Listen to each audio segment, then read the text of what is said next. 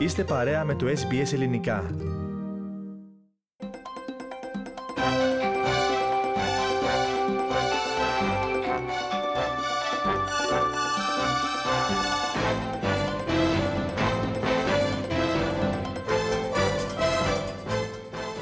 Το σατιρικό ποίημα της πρώιμης νεοελληνικής λογοτεχνίας, η Φυλάδα του Γαδάρου, παρουσιάστηκε αυτή την εβδομάδα από το ελληνικό πρόγραμμα της ραδιοφωνίας Ες Μπι Ες.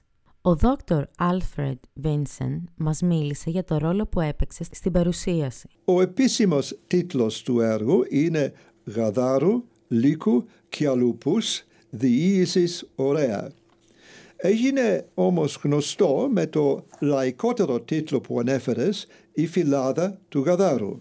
Γάδαρος και αλουπού είναι οι μεσαιωνικοί γλωσσικοί τύποι που χρησιμοποιούνται στο κείμενο. Είναι ένας έμετρος μύθος για ζώα.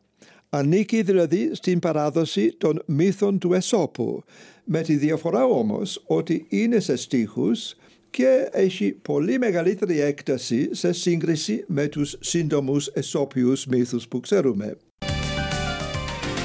Η Σοφία Δερμιτζάκη, η οποία ήταν υπεύθυνη για τη σκηνοθεσία, μας μίλησε επίσης για τη Φυλάδα του Γαδάρου. Είχαμε κάνει μια συνεργασία ε, την προηγούμενη χρονιά ε, με τον κύριο Γιάννη Αναστασάκη και πάλι με τον Θεοδωρή, το Θεοδωρίδη. Είχαμε καταπιαστεί με, ένα κείμενο του, με κάποια κείμενα του Στέφανου Σαχλίκη, που είναι επίσης έτσι... Ε, όχι ακριβώς της ίδιας περίοδου, αλλά είναι η ίδια γλώσσα. Ψάχνοντας λοιπόν έτσι διάφορα κείμενα και μιλώντας και με την κυρία Μαρκομιχελάκη, μας ε, έστειλε κάποια στιγμή και τη Φυλάδα του Γαδάρου. Την διάβασε λοιπόν πρώτα ο κύριος Αναστασάκης, μου την έστειλε και εμένα, τη διάβασε και μας άρεσε πάρα πάρα πολύ. Ε, στα πλαίσια λοιπόν του, του φεστιβάλ που κάνει ο Δήμος Ηρακλείου, που έχει, ε, έχει το ψηφιακό κανάλι πια στο YouTube, α, επειδή κάνουν και πάρα πολλά θεατρικά αναλόγια, αποφασίσαμε να κάνουμε αυτό το θεατρικό αναλόγιο. Το Ελληνικό Φεστιβάλ του Σίδνεϊ, που διοργανώνει η Ελληνική Ορθόδοξη Κοινότητα της Νέας Νότιας Ουαλίας, πραγματοποιήθηκε σήμερα το Φεστιβάλ Ελληνοαυστραλών Συγγραφέων Greek Australian Writers Festival, σε συνεργασία με το Πανεπιστήμιο Γιου Τι Ες. Η διευθύντρια του φεστιβάλ και συντονίστρια συζητήσεων είναι η ομογενής λέκτορας δημοσιογραφίας στο Πανεπιστήμιο του Σίδνεϊ, Γιου Τι Ες, Helen Vatzikopoulos, η οποία και μίλησε στο πρόγραμμά μας. Something about telling our own stories, because it's really, really important, especially as our parents uh, and our grandparents, if they're still alive, uh, they have so many stories to tell, and we are the, uh, I guess, the hinge between the generations, and we should be able to tell some of these stories. So the idea was to look at some of the books that are out at the moment by Greek Australian writers and try and promote them. Έχοντας ασχοληθεί με την τεχνολογία του φωτισμού, ο Αλέξανδρος Μακαρονόπουλος εργάζεται στην εταιρεία mendelights, η οποία ανέλαβε το φωτισμό της γέφυρας του λιμανιού του Σίδνεϊ και άλλων κτηρίων και περιοχών της πόλης για το φεστιβάλ φώτων, το γνωστό ως Vivid Sydney. Μιλώντας στο ελληνικό πρόγραμμα της ραδιοφωνίας Ες Μπι Ες, ο κύριος Μακαρονόπουλος περιέγραψε πόσο περήφανος αισθάνεται. Είναι ένα τα μεγαλύτερα event φωτισμού, ας το πούμε, που γίνεται στο Σίδνεϊ.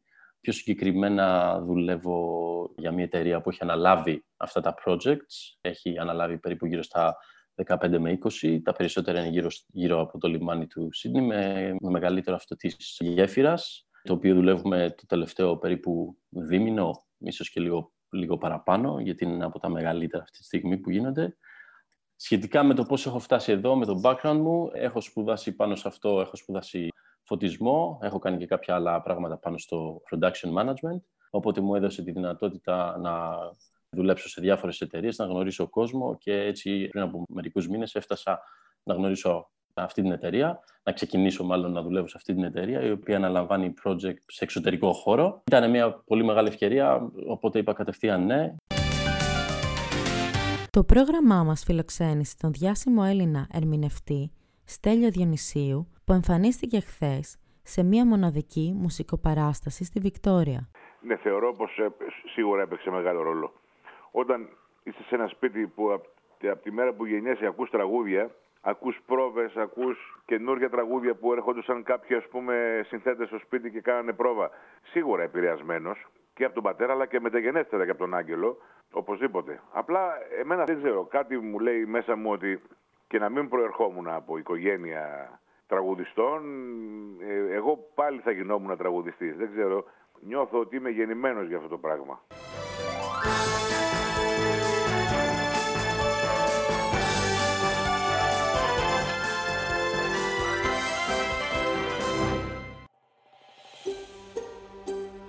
Θέλετε να ακούσετε περισσότερες ιστορίες σαν και αυτήν?